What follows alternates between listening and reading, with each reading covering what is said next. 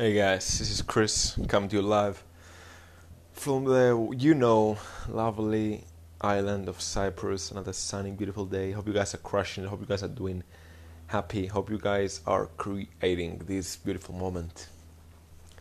Today is Thursday. On Thursdays we talk about spirituality, connecting with yourself, finding yourself, finding your purpose, remembering your purpose, remembering everything that you have to remember. And today I want to talk about other people's spirituality, how you should connect with that. I connected with some amazing people the past few days. I, keep uh, just bumping into amazing people all the time because I think like that. Because of the energy I vibrate, yeah, I find similar people, and that's what will happen to you. That's what happens to everyone. You attract people that are similar to you. You attract people that are on a similar vibration with you, and hence the um, the expression you surround yourself with like-minded people or you are the average of your five best friends. That's true because you're all on the same vibrant vibration level and that reflects on everything. And that's beautiful man. That's beautiful because you get what you put out. You get what you ask for. Jesus said that i think. You get what you ask for and that comes into spirituality try finding people if you are spiritual you know and you're working on a spirituality it's not like you're not going to try and find people like that because people like that are going to come into your life. If you're truly doing this and feeling it and experiencing it you'll find people that are doing similar things with you. And because you're not special i am not special. Your friend ain't special. Nobody is special. We're all uh, we're all special actually and when everybody is special that means nobody's special right?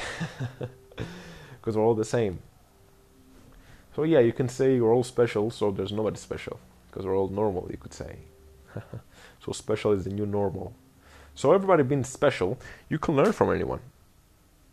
And when you're talking, when you're finding people who are similar to you, you start vibrating on their level, and you start learning from them. You see what works for them. You see what kind, maybe what kind of book they read and change their life, and that reflects on you.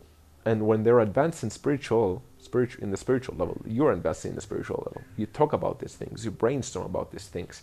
That other person, when you when you sit down to have a friendly coffee with them, your whole life could change because of what the experiences they share with you.